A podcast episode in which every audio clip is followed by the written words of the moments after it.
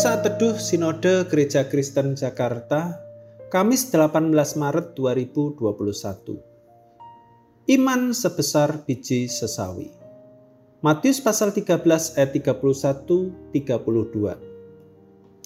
Yesus membentangkan suatu perumpamaan lain lagi kepada mereka katanya, Hal kerajaan surga itu seumpama biji sesawi yang diambil dan ditaburkan orang di ladangnya Memang biji itu yang paling kecil dari segala jenis benih, tetapi apabila sudah tumbuh, sesawi itu lebih besar daripada sayuran yang lain, bahkan menjadi pohon, sehingga burung-burung di udara datang bersarang pada cabang-cabangnya. Iman sebesar biji sesawi, sering kali kita mendengar istilah ini bukan?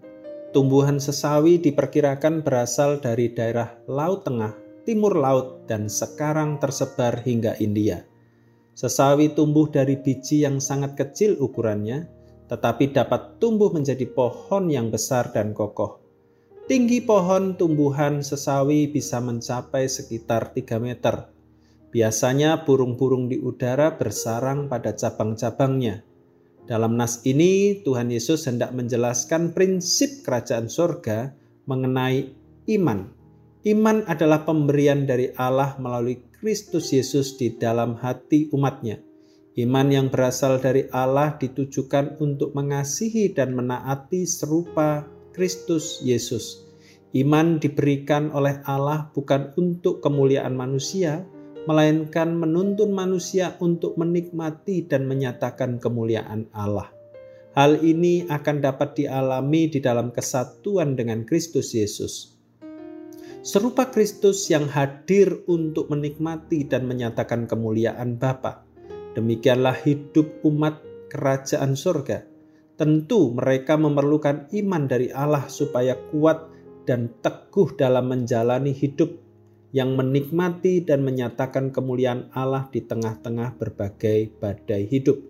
Iman yang berasal dari Allah senantiasa dipupuk melalui ketekunan untuk mendengarkan, merenungkan dan melakukan kebenaran firman Allah.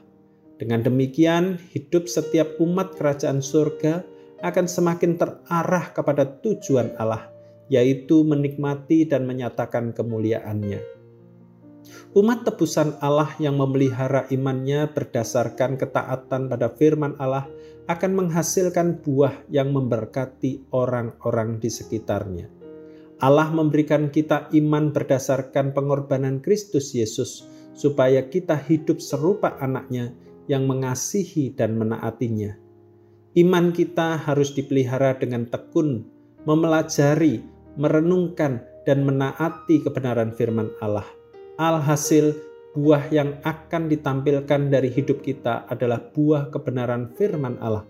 Buah ini akan memberkati orang-orang di sekitar kita dengan demikian, hidup kita sebagai umat kerajaan Allah terarah pada tujuan Allah bagi kita, yaitu menikmati dan menyatakan kemuliaannya. Milikilah iman yang sejati, iman sebesar biji sesawi, walau sebutir saja, tetapi akan menjadi iman yang dahsyat karena bertumbuh bersama dan di dalam Kristus. Siapa memelihara iman adalah bagian dari anggota kerajaan surga Siapa menjaga iman akan hidup dalam keselamatan kekal. Tuhan Yesus memberkati.